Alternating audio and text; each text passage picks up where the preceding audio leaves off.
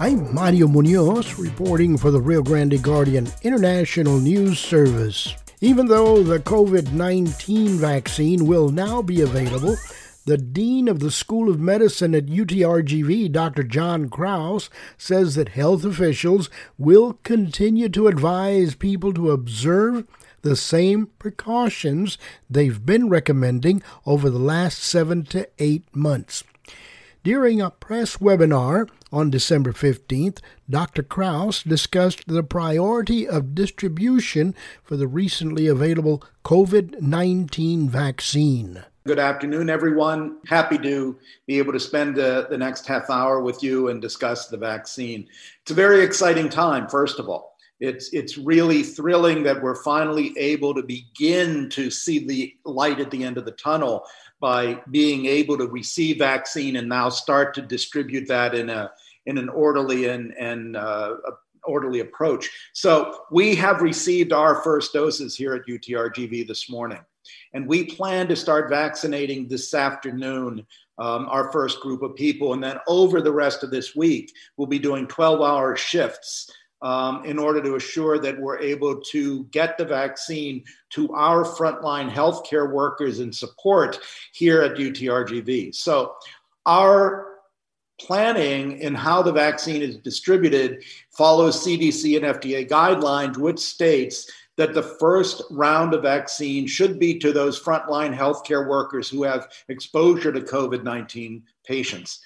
And we will begin to prioritize our own staff, faculty, physicians, nurses, those people who work in the hospital settings first, for those individuals to be able to more safely take care of patients who do have the COVID-19 virus as they come across them. In addition, as you may know, we have almost 300 residents and fellows who work in the hospitals across the valley and who take care of patients with COVID every day.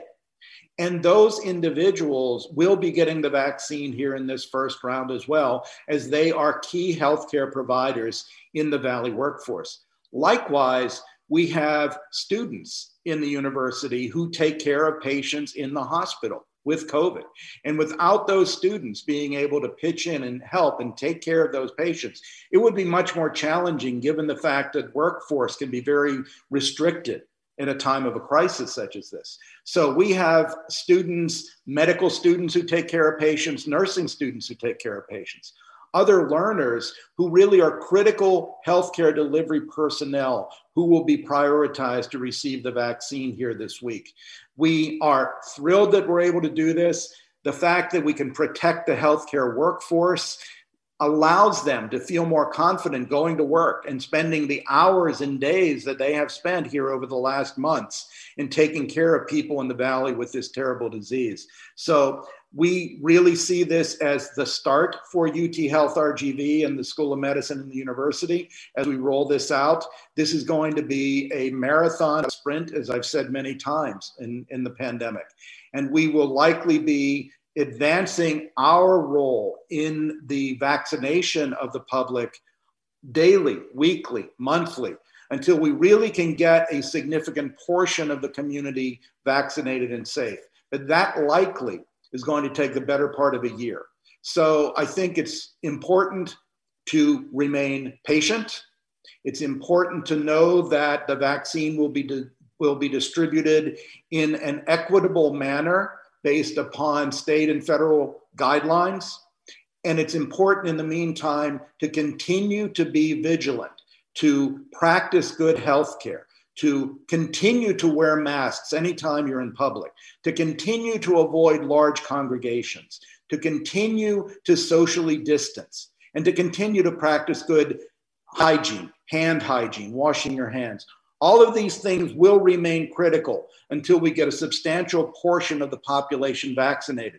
But again, that's going to be well into 2021, not in the next month. So happy to take any of your questions and discuss where we are with this at UTRGV.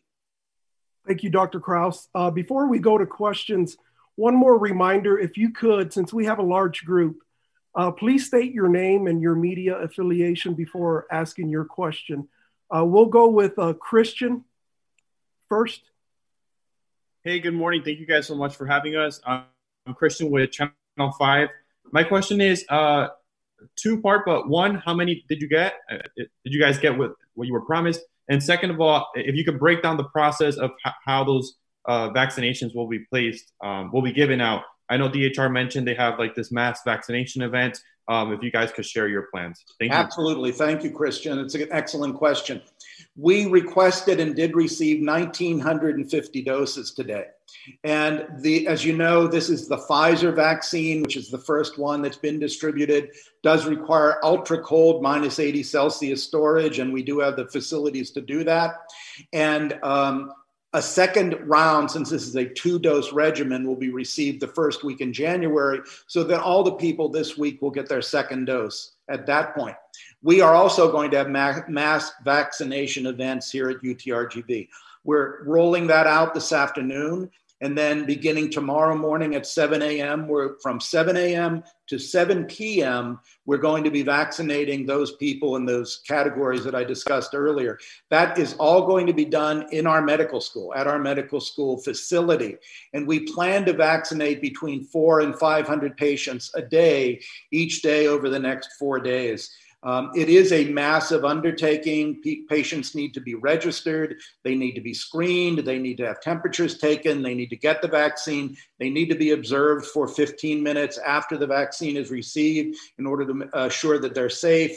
They need to get their second appointment in 3 weeks set up. So we are doing the same kind of an approach, which is really a mass vaccination campaign that starts this afternoon and then really continues in earnest tomorrow morning. Well, we'll go next to Karen Harper. Hi, I'm Karen Harper from the Texas Tribune. Thank you for having us today. My question is regarding the families of the healthcare workers. With the lack of clarity on whether the virus can still be transmitted by people or carried by people who have the vaccine, can you talk to me a little bit about that wrinkle or that challenge in a community that is so family-oriented, in a culture that's so family-oriented? And let me know if I need to clarify my question. No, I understand your question, Karen. Thank you. I'm not sure we have an answer that I can give you with 100% assurity right now. I think that we know that the vaccine prevents the virus from entering the cell. It attacks the spike protein part of the virus itself, so the virus then cannot attach and enter the cell. Does that mean that the virus can't be in the nose? I assume, yes, if someone breathes in virus, it can be there for some period of time, unclear where that length of time in, but since it can't enter the cells, it's not going to be able to reproduce in the nose. So it seems scientifically possible that someone could be a carrier for a short period of time, but since the virus is not replicating, it's not dividing or increasing in volume, that would seem to be a very limited amount of time that would be present. But again, I cannot give you that answer with 100% assurity because I'm not sure we fully understand that science at this point. Karen, you have a follow-up? Yeah, I'm sorry, just a quick follow-up. So is it something, it's because there's a lack of certainty on that, and what I understand from the FDA panel is that there's going to be some more trials regarding the post-vaccination transmission coming up, I guess, early next year. Is that something you will be warning people about, or you do want to give a message to the community about, since it is since there are so many multi-generational families in the Valley, and since it is kind of a bigger issue or a bigger trait in the Valley than it might be in some other places? Is this a warning or a message you guys are going to be talking about? It is a message, and the CDC is very clear on that, Karen. The CDC says that even though people are vaccinated, they should continue to follow the same precautions we have been following. They should continue to wear masks in public. They should continue to follow social distancing. I don't think people should feel that since they are vaccinated now, they can return at this point to an environment where they are clustered together in small groups. So we are going to continue to advise people to follow the same precautions that we have been advising them in over the last 7 or 8 months. Christian? Yes, thank you. Just a follow-up question, a little short too. Is it voluntary or mandatory for staff? And then if we spoke to a doctor this morning, he says that he's given up kind of his spot because he had COVID and he has the antibodies recently. Is that happening in the list? Are people kind of giving it to someone else for now because they have the antibodies? What? How's that situation? Okay. What was your first question again, Christian? I'm sorry. There were two parts. If it's voluntary or mandatory? It is voluntary.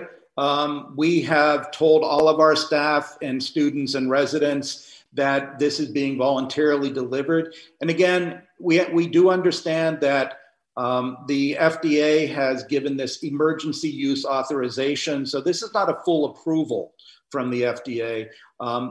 I think that's given in the sense that we are not fully aware of all of the potential complications since it's only been looked at in small trials. I think it's wise for us to give this on a voluntary basis, giving people the science that we know now, and it certainly looks to be very safe. And certainly I and my colleagues are anxious to receive it and will be comfortable and safe in receiving the vaccine when available. But it is voluntary at this point. The second part of that is if people have had vaccine or had COVID and have recovered, they are still being recommended to get the vaccine. The amount of immunity that you get from having the disease appears to be different than the degree of immunity you would get from vaccination. So the CDC's advice actually is if you've had COVID, you should still be vaccinated. People who have had COVID appear to have some period of immunity. We're not clear how long that is, but it's possible that the immunity from the disease itself may not be as long lasting as the immunity from the vaccine. So if patients would like to give that up and say, I'm choosing not to be vaccinated now, that's certainly their option. We have had people that do that. We are recommending that if you've had COVID and fully recovered now, that you should still be a candidate and should receive the vaccine. We'll go next to Jose de Leon. Hi, thanks for having me.